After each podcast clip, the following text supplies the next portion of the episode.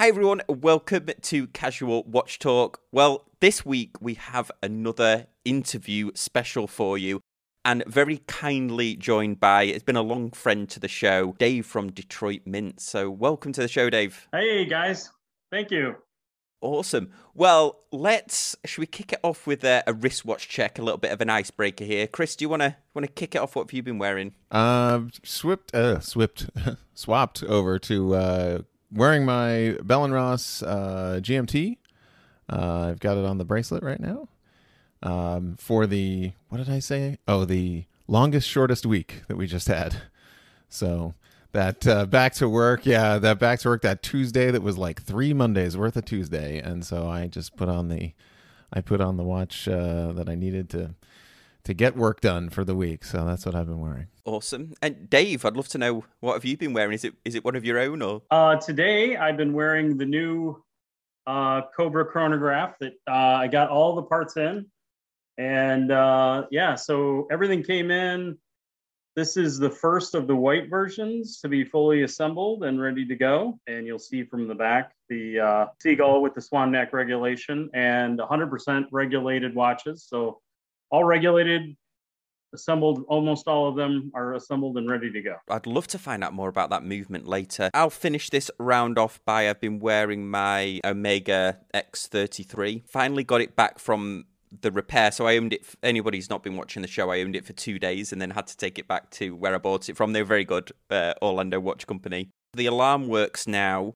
And yeah, just getting used to it. It's weird because you think it would be a very high contrasting dial with the LCD. It even looks high contrasting on the video, but sometimes when you look at it, I don't know whether my eye's drawn to the LCD behind more. So I just it's just getting used to it, I think. But yeah, it's really interesting watch. I'll be doing a, a full video on it. I want to hear the sound off. Like I want I want a Breitling versus Omega alarm sound off.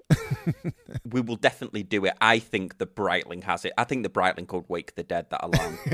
All right, it'll be that'll be interesting to, to hear. yeah, it's full on. It's not like your your Casio flipping little. Beep, beep, Yeah, beep, yeah, yeah, yeah. Yeah, yeah, this thing is like wake up. That's great. Does it play an obnoxious song as well? no, it doesn't. But that that would be cool if it did. Or the uh, yeah, the Omega one. So yeah, I'll I'll definitely do a, a, a sound off before, and then I'll do a, a loom shot as well. But anyway, well, let's get to the main topic of the show. Dave, I'll do a bit of an intro here for you because many, many, well, a couple of years ago now, I did a video on another Detroit watch company. Found out a lot about them, uh, so I made a video because there was there was definitely some nefarious stuff going on at one time. But anyway, it was the Detroit brand that everyone knew, and I knew there must be other people from Detroit that were making watches, and I found two others, the Detroit Watch Company, and then I found yourself, Detroit Mint, and I think that's. I think I emailed you, asked whether I could review one of the watches, and since then I've been had the pleasure of reviewing three of your watches. Uh, my favorite, the Bullhead, which we'll talk about shortly. But yeah, Dave, w- welcome to the show. I'd love to know. Thanks for having me. Yeah, we'd love to know how did you get started in watches? Have you always? Yeah, I mean, even when I was a teenager, I loved watches, and my dad was a big collector of all things. He was a coin collector, a jewelry collector, and a watch collector. And um, he always used to talk about, you know, one day you'll inherit your great grandfather's gold watch. You know, that was a big topic of conversation. And when he passed, I inherited my great grandfather's. It was a pocket watch and it didn't work. It hadn't been serviced in forever. It was just something that had been passed down and had always sat in a jewelry case somewhere. So I had it restored and actually used it a few times. And uh, it's now in my watch box. But um, and then when my dad passed away, he had a number of his watches from the Vietnam era that uh, that I got, and um, he also had a lot of. He wore a Seiko on a, and I should have, I actually should be wearing that, but he wore a, a Seiko on a Native American watch cuff, one of the silver watch tips. I inherited a few of those from him, and it and a bunch of coins from him, and it got me into collecting those silver watch tips and watch cuffs and collecting silver jewelry in general. And uh, I was always getting these things with these old wind up watches in them. And they, ha- they would have like an old Timex in it or yeah, occasionally something a little nicer, a Benrus five or you know a three star or whatever. And um, there was some cool watches, but you know they were sitting on a watch cuff forever and they were in terrible condition. So my idea was I will make my own watch to go into these vintage watch cuffs. Just got into it through dad's collection, led me into my own thing, started making my own watches. Um, the thought was with the cer- certain ones, it was better to have a quartz watch in so you could get at the batteries. But if you're putting it into a full on cuff, like a Native American watch cuff is it's a solid chunk of silver. Trying to get one of those off to change a battery is almost impossible. So I was like, oh, I need an automatic. And that's where I found the, um, the 6105 automatics that you could get homages to the 6105 and just made up my own version of that. And then after I started making those, I was like, I really want it to look and feel more like a vintage watch than a modern recreation. So I changed the bezel, I changed the dial, I changed the uh, the bands that they came with were these cheap, crappy bands. Eventually created something that was the Islander that I think, Sam, you saw one of those. It evolved into what's now the Caretta Diver, which is Caretta is the scientific name for a sea turtle.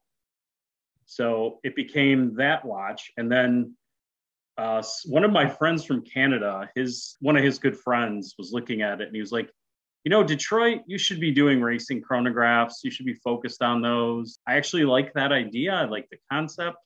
So we started making the switch, did the grand touring, okay sales on that, wasn't great. And then I saw the movie Once Upon a Time in Hollywood, and I was like, oh my God, what is that beautiful watch that he's wearing?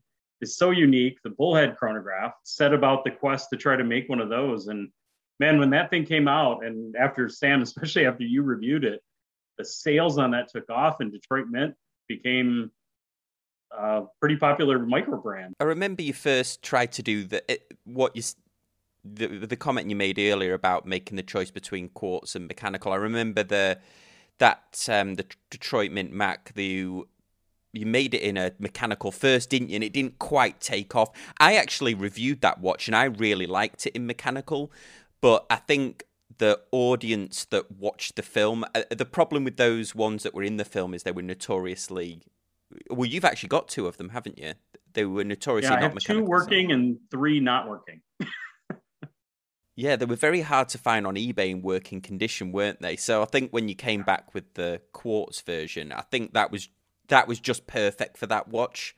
I think, um, I mean, I love the mechanical version, but I think the quartz version, the way that you laid the dial out, and the and you didn't go for the the mecha quartz movement, did you? You put a no. yeah, thankfully. yeah, I I had a few. I actually bought a bunch of mecha quartz to try them, and everything from like the Parnis Daytona to like a, the original Seikos when Seiko first had a mecha quartz. You know, they don't even really hardly make a mecha quartz in any of their own watches anymore.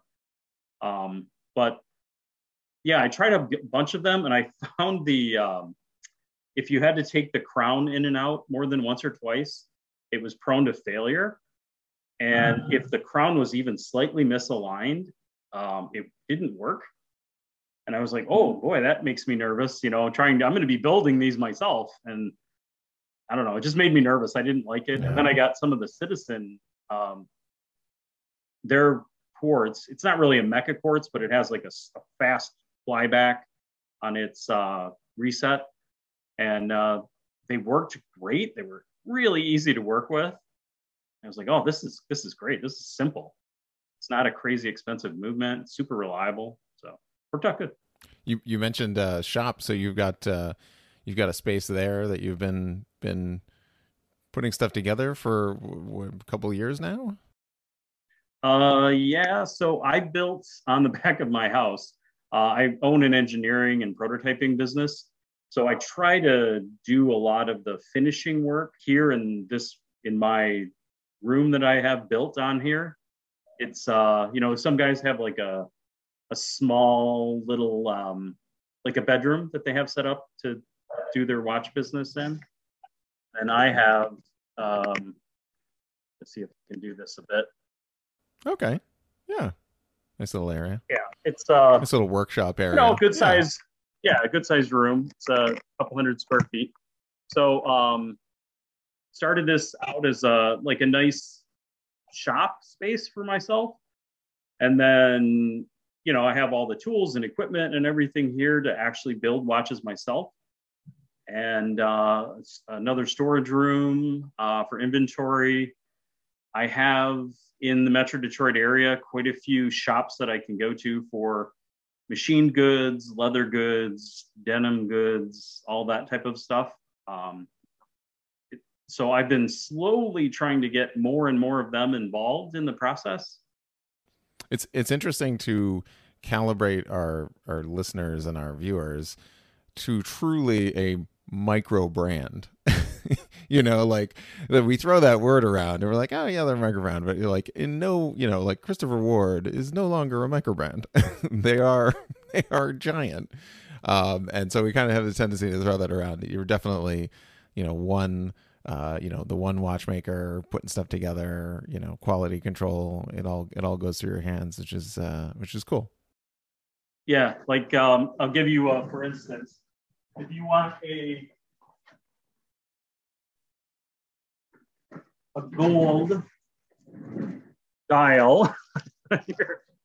there, there's the gold dial with the, uh, and it comes like this, right? And this is then going into a gold watch case, right? But it comes out of a little box into my hands, into the case the leather um, cuff bracelets that Sam and I talked about in in depth of, of quite a while ago.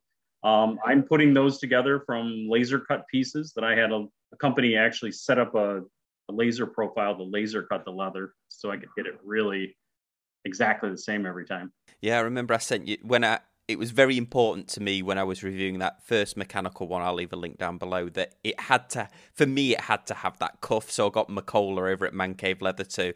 He just mocked one up and made one for me. I think I sent that over to, to you to show you, but it, it has to have a cuff. That that it, the Once Upon a uh, Brad Pitt's watching Once Upon a Time in Hollywood is so such a character in that film that I was obsessed with it, and obviously it sounds like a lot of other people have been obsessed with it. Is the gold the best seller out of that? Yeah, actually, between yourself and um, Jody, both fell in love with the brushed gold.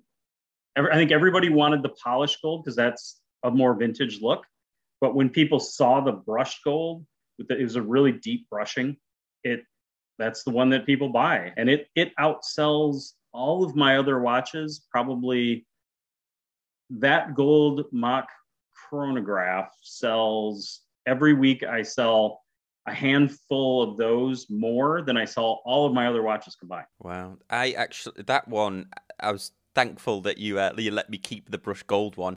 I had a friend who was a neighbor in California. He came over and saw it, and he's not a watch guy, but he fell in love with it. So uh, he now wears it. He loves it. It, he just something about because he'd been to I'd been to see the film with him and it was just something about the romance of the film that you managed to capture so well in the watch and also because it was quartz super reliable you didn't have to worry about those old citizen ones which they're they're an adventure to own one I understand from what you've been telling me Now, are either of you guys into vintage watches? I know you have quite a collection of more modern watches. I'm not really but I, yeah, I think I I I dabbled a little bit into vintage Seiko. I did a little bit, but it's it's very fraught with danger, and so you know it's. Um, I I think that. I, I think a lot of people felt like they needed that like in their collection. Like maybe like two years ago i think that was just like you needed a dive watch you needed an everyday watch you needed a beater watch you needed a vintage omega or you needed a, you know vintage watch whatever it was. And um and yeah, I, I'm I'm I I went in a little bit of it, but stayed away, and certainly, yeah, like I said, fraught with danger. So Dave you're you're quite into the vintage aren't you? So I have, uh, I actually have collected. Like I have a, um, you know, the, the Citizens. Uh, I have a vintage Seiko, six, a real 6105 from 1971. It was a birth year watch for me. I, you know, when I got my first big business deal in the late 90s, I bought a 94 Rolex. I have some cool old watches. I have my, like I said, I inherited some of my father's old watches. So I have a uh, Zodiac Seawolf, um, actually, you know, war worn Seawolf that came back with him from Vietnam, 1967. So then I have a uh, his other watch is Seiko that he bought when he got home. Um, so yeah, I've, I've got quite a few actually. My new thing is with collectibles. I like to collect things that are um, were never meant to be collectible and have become collectible. Like ketchup packets.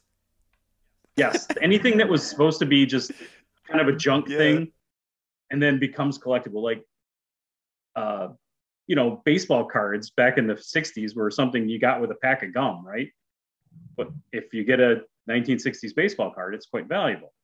Well, I think in the 1970s and 80s, you know, we got those cheap, crappy little uh, digital watches, and they're making quite a comeback. They're becoming quite quite popular now. So that's that's my new thing I'm playing with now. Is the, are these vintage digital? Kris and I were joking, I think the other week about how the 90s has come back in fashion and I can't remember the 90s being that fashionable. I think I lived through it and I don't think we thought we were fashionable at the time.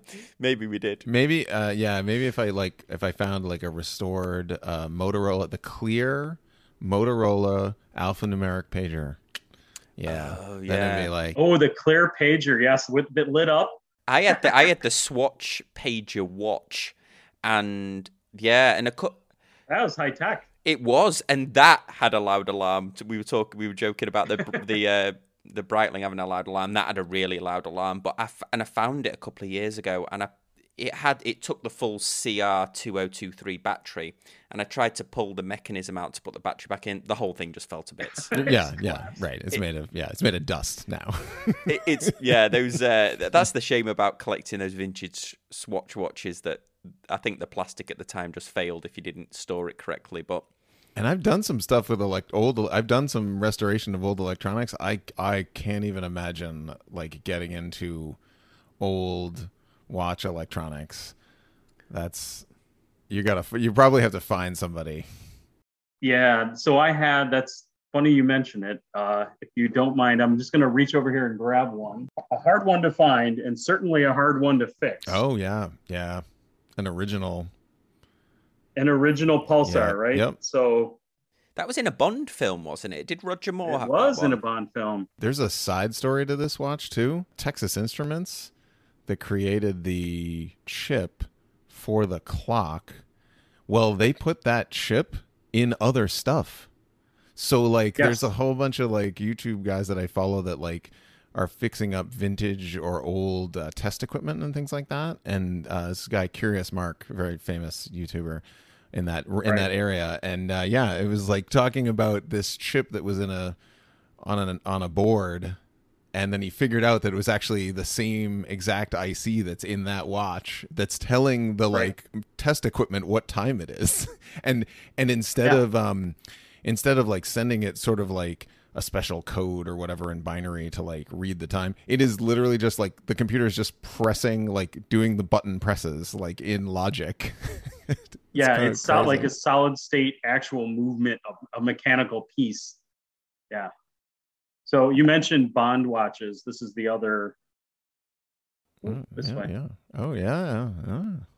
Little uh, Roger Moore. Uh, yeah, this Seiko. This is the one that famously had the ticker tape pop out of it.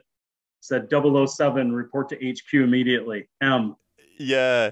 Well, and then of course there's that the TV watch, isn't there, from Octopussy? That's um, yes. I, occasionally I occasionally do a cheeky little look on eBay, and they're definitely creeping up in price. There's a guy on YouTube who's I'll leave a link to the video down below where he he managed to get a, a a transceiver to talk to it, so he actually could film the video and put his own face on the. He did the oh, intro to his YouTube wow. video yeah. on the Seiko watch. Oh wow! Phenomenal that he did it. Uh, so he, he like broadcast. It was like a short broadcast that he broadcast a TV signal to it because I right. think wow, right. local broadcast. That's cool. Let's talk about Dave. You came on as well for talking about your new collection as well. So you were telling me the other day that you've been really uh, interested in historical racing watches and and the time where most race drivers the watch was was pivotal to them timing their laps and things like that. You know, I'm a big fan of movie watches, and uh, you know, in Ford versus Ferrari,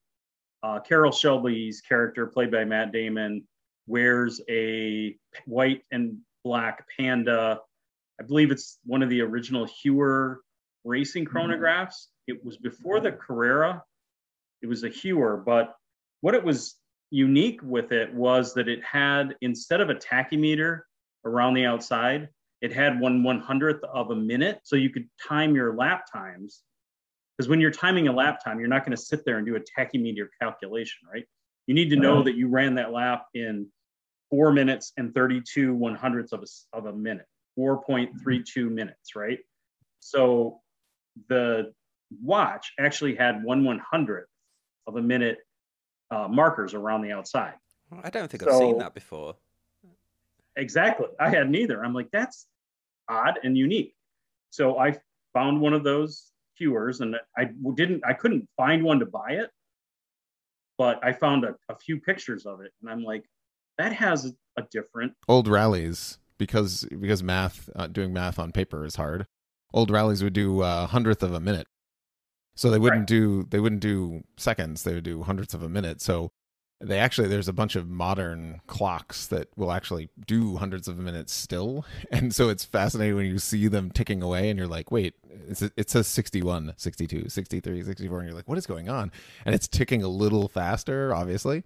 Um, so right. yeah it shows off yeah how many in divisions. So it has um, as you fire off the, the chronograph it's um, on the rehaut ring or the chapter ring whichever you prefer to call it. Um, it's timing in one hundredths of a minute. So as you're doing your lap timing, it's doing that. And uh, I found it unique and I loved that the look of that watch. And then I was like, okay, how can I make something very similar to that in a modern watch that would actually be reliable and not crazy expensive. You know, one of the more popular modern manual wind chronographs is the the Seagull, which is a beautiful movement. Uh, I found that, and then um, the challenge was if I'm going to buy those, I worry about their accuracy and about the quality and re- reliability. You know, I've, I've heard I've heard there's like four different companies that make them, and then the the and it's questionable whether you get one that's decent or you know who made the original one. Yes, the movement itself is a copy of a copy of a copy, but you know you, you still want to you know if you're going to be reselling them you have to have some assurance that the one the the vendor that you're picking there so it's a V. I thought so. Seagull isn't one company. I know it's the old Venus movement originally, but I didn't know that, Kris. I thought they were all made by Seagull was the manufacturer. They're being made by a couple of different companies, from what I understand. Dave, maybe Dave knows more. So Seagull, as a brand, makes their own for the Seagull um, you know the, the Chinese army. The 69, 1969. Yeah, the, the 69. They make one, but then there's a bunch of ripoffs of that out there. And there is a mechanical uh, chronograph that's a it's it's called a Seagull 19 or something like that, but it's not actually made by Seagull. So you do have to get an actual Seagull, and then you need to have them 100% um, checked and inspected to make sure that they're uh, keeping great time and everything. When fully wound, they you know they're 100% right on the money. Um, so all of mine go across the time grapher. They get checked prior to me getting. I inspect them again when I get them. You know, so it, you know, because I'm getting them shipped in from, you know, the the seagulls come in from China, citizens come in from uh, Japan. You know, just... I was just watching something that where people were saying that like, I mean, so that movement is they're like, oh, well, you might not be able to service that movement, so maybe like a question of like serviceability, but also it's not it's not that expensive of a mechanical movement as far as a chronograph is concerned. So no, so you can. Well, number one, if like a Detroit Mint watch, we service all of them. Are you know I service them myself. If you break one of these watches, part of our warranty is for the life of the watch, if it needs to be fixed or repaired or serviced, it's a $75 maximum charge. So, you know, you have 30 days to get the watch. And if you don't like it or buyer's remorse, whatever, send it back, no questions asked. 90 days, if you find something wrong with it, like you know something comes loose or whatever, any craftsmanship defect or anything like that, then you can return it. But then after that, it goes into its service life. And if you need it serviced or you want it repaired or something breaks, just send it back. And you know, I have the parts for it here. I keep them in stock, so I can fix it myself. Or if it's not worth fixing, I'll just send you a new one and it's 75 bucks. You mentioned about that movement that it had a gooseneck regulation. Now, I thought that was a is it the STP movements that Fossil make? They bought that company. I thought that was a company specific regulation system, but I'm interested to know about how it works and how do you find it? Gooseneck regulator is now offered from Seagull to anyone that wants to pay for it. But the only reason to pay for it is if you're actually going to regulate the watches you know, you can just put it on there and slap it on there. It's just a, a means of easily adjusting. Like, it, you know, if you adjust the regulation on a watch, there's a, typically a little lever on the balance mm-hmm. wheel, and you can move that up or down to try and slow it down or speed it up. But if you touch those things, um, it, it jumps a lot. Yeah, we've done, Kris and I have done videos on it. Yeah. Yeah. Big difference. Yeah. So with the gooseneck regulator, there's a screw and then there's a gooseneck, uh, like a, a spring that goes onto that little, kind of pushes that little mark micro, like a tenth of a millimeter with every turn. So it's very microscopic adjustment with the turn of a screwdriver. So all of my watches were regulated um, at the factory before they shipped them to me. So I know that every one of them is running perfectly prior to shipment. And then, of course, in shipment, they're, they're going to adjust a little so you find it a lot easier to get that precise sort of regulation with them yeah i mean it's really precise. I mean you can get them down to you know single digits for you know seconds per day of adjustment. I mean it's you know they'll be within six seconds per day four seconds a day. I mean it's a mechanical watch right? So it, it's you still have to wind it every day. And i'm amazed uh, i've just just flash up the, the website for a second. I'm amazed that your introductory price is four hundred dollars for a mechanical chronograph. Um, on currently on this is this is the pre-order price, of course. Yeah. So the like we we're talking the seagull movement, even with the full regulation, is still under a hundred dollars for me to buy the movement in massive quantities, right? And then you know the cases, sapphire crystals, you know these come with a a very nice leather band and with a milled clasp. You know, you get up there and uh, we have no overhead, right? It, it's me and a couple of people that help me sell stuff and uh, you know promotions that I do. It's I, I don't have a ton of overhead, so I don't have to. My watch versus the Hamilton, you know, they make a very similar watch. Very similar watch. Uh, and I would also encourage people that fell in love with the uh, the other Detroit brand because they were that they have a love for Detroit. That there is other brands out there at very reasonable prices from people that also have an affinity for Detroit. Yes, and even you know our other brand in Detroit, the Detroit Watch Company, they make some very high end luxury watches with high end, highly regulated Swiss chronometer grade movements mean, those things are stunning, but you know, I, I don't sell watches to, you know, in the thousands of dollar range. I sell watches to, I always say, I sell watches to the mechanics, not the auto executives. Oh, that's good. That's a little marketing there. That's good. yeah. I like mine to be able to go out and do work with mine, you know, especially the mock. You know, I, I take mine out and I work on my car. I, you know, I work on my boat with that watch all the time looking to the future now, are you going to be streamlining the entire collection to be racing inspired watches, or are you going to have another go at the the dive watch scene? So with the dive watches that I have, um, you know, I've I've been looking at, you know, my love for these vintage watches. You know, my ugh, collection of racing watch books, and uh, you know, a man in his watch. You know, one of some of these books, the classics. Um, what I've seen was the divers got in the 70s got tweaked into being rally watches, right?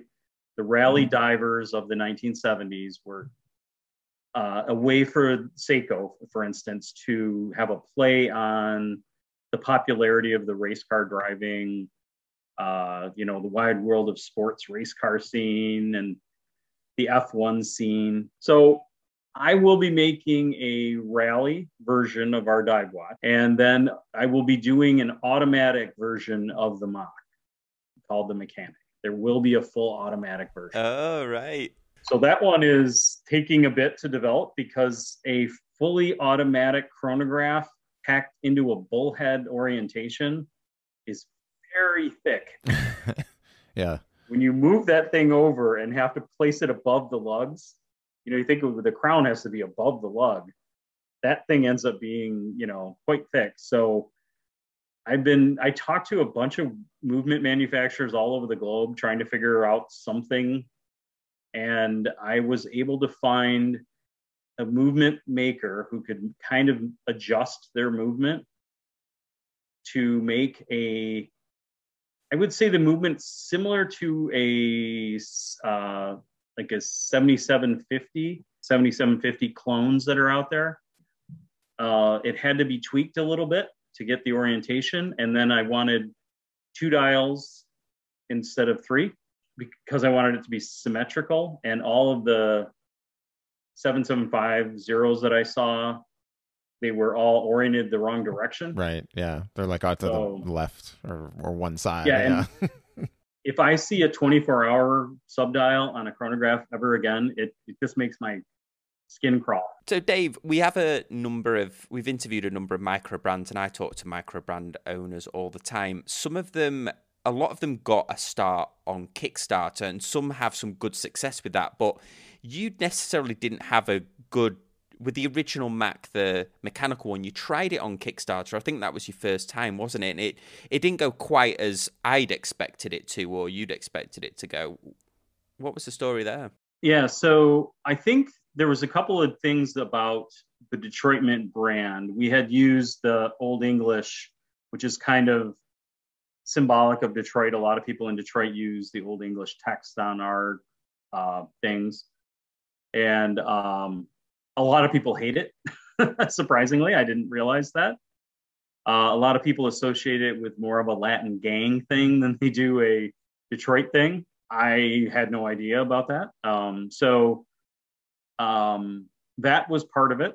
And then uh, I think in general, you don't see a lot of the homemade videos on Kickstarter anymore. They're all very polished, very professionally created promotional videos. And I just didn't want to do that. I was like, here's the watch, here's what it is. This is why I did it. This is why I love it why I think it's cool. And some people jumped at it right away, and other people were like, I don't like that video. I don't like the the the text on the watch. I, you know, why wouldn't you just for that amount of money? Why wouldn't you just buy an original citizen? There was a lot of negative comments that came back, and I was like, oh wow, so this is, uh, the, you know, the the feedback was pretty harsh, and I was like, okay, well, maybe I need to think about some of these things. You know, was, there's some legit feedback. So I took a step back and it didn't, you know, it didn't fly. It, it got about halfway to its target. And I was like, okay, well, if I could get that many people interested in the watch, but there were certain things about it that they didn't like, could I generate enough pre sales on my own website to get some cash flow? And then i ended up just financing it myself. You know i own a few businesses so i i had the means to do that.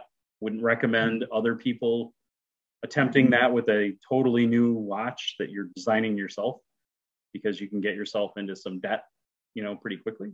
But um yeah so i ended up partially financing it myself and partially just starting my own website and getting my own um, pre-orders on my own website and I do think that it's become more of a marketing ploy for uh, like bigger watchmakers. I I don't understand why they are doing Kickstarter other than it's just Yeah, it's it, it's the it's the it's the captive audience of I have to I have to be a part of the I, fear of missing out captive audience for sure. Yeah, and plus it's a great market research tool, isn't it, to see whether a new mix of you know a new type of watch or a new style of watch is going to get traction because other than I guess making the prototype, it's probably a cheaper way than doing you know some kind of audience survey or and you get the money up front. so you have all the money up front. You basically your marketing your your development team is you know you can do a bunch of uh, stretch goals that'll change a bunch of little things whatever but yeah if, if it flies on kickstarter then you can you can really turn it. So it's interesting. We're just coming to the end of the the global pandemic and we know that the pre-owned watch industry went absolutely insane. How did it did it affect your business uh, the last year? I would say because of the pandemic i was actually able to pay my bills with my watch sales. Whereas in the auto industry, you know, I, I get paid based on my the number of parts being sold. Well, when they shut the factories down, nobody was buying parts anymore. So my income from my regular job went from, you know, a good monthly salary to zero. But my sale of watches went from, you know, a couple hundred dollars a month to several thousand um, and it it would it was ten times more actually. So last Christmas, you know, I, I mean, it was it was crazy how many watches I was building. 60 watches a day for a while. That, that was my job. well, then, did you struggle? Did it have a knock on effect that you struggled to get the parts, or had you had you sort of accounted for that? I had, luckily, I think I had sourced enough of these. I, I chose a movement that was easy to get, and I, I, don't think a lot of people use the, the the OS, the Citizen OS movement. So I think there was a lot of them available. I bought a bunch of them, and then I bought a bunch more when I um, shortly after your review came out, and I saw the uptick, and I knew Jody was doing a review, and with his you know very very large fan base and follower base, uh, I was expecting a lot. So I was like, okay, I'm going to get enough of the movements in, get enough of the watch heads in in different variants, and be able to put them together. And uh, yeah, I just I planned ahead. I bought in significant volume going into December, and I was able to get through December and through the first six months of this year and uh, it you know it really really took off from i would say from fall of last year to spring of this year when the pandemic was in the, the worst part of the second wave. Watch sales were spectacular. And as long as you planned your inventory i guess to sam's point as long as you planned your inventory correctly you could get it. But now the inventory is even more challenged now. So it's it's not been easy like getting the parts for the Cobras. It was challenging. You know, it took a lot longer than it did years ago to do it. Hmm. And you and you had set up for e-commerce because of your Kickstarter, so that kind of that was very fortunate. That worked out. Yeah, so we did I actually developed my own website. I I basically do everything myself and then if I need help with sales or I need help with fixing something, I, will I'll reach out to a professional in a specific industry. But I try to do everything myself first. So I designed my website. I do my packaging. I do all the quality inspections. I build the watches. So it's literally just me, unless I need help with something, and then I reach out to somebody else. Um, yeah. So then I had the website set up and I had an eBay store that was actually successful from my days of selling the silver Native American stuff and things. It was quite successful from that already. So yeah, then I added the the website and that really took off. And then this year we're actually working on updating the website to something a little bit more uh, Detroit themed, and it'll be like a total revamp of the brand here shortly. Yeah, Sam, Sam and I had mentioned uh, kind of during during when it was all happening, we we were thinking that uh, the you know the larger companies that weren't set up to do direct to consumer, that weren't set up to do e-commerce, uh, were really going to take a hit, and it, and it does look like. I mean, I was looking at some numbers of the whole watch Swiss watch industry being down about like twenty percent. Um, and definitely, uh, you know, and definitely could anybody who was online and could do online direct to consumer sales, and we guessed that microbrands would be would be okay. So interesting direct feedback yeah. there. And I wonder if those guys, um, if they had seen from this pandemic situation the value of doing direct to consumer sales and marketing, where, like Sam mentioned, Yema does very well with direct to consumer marketing.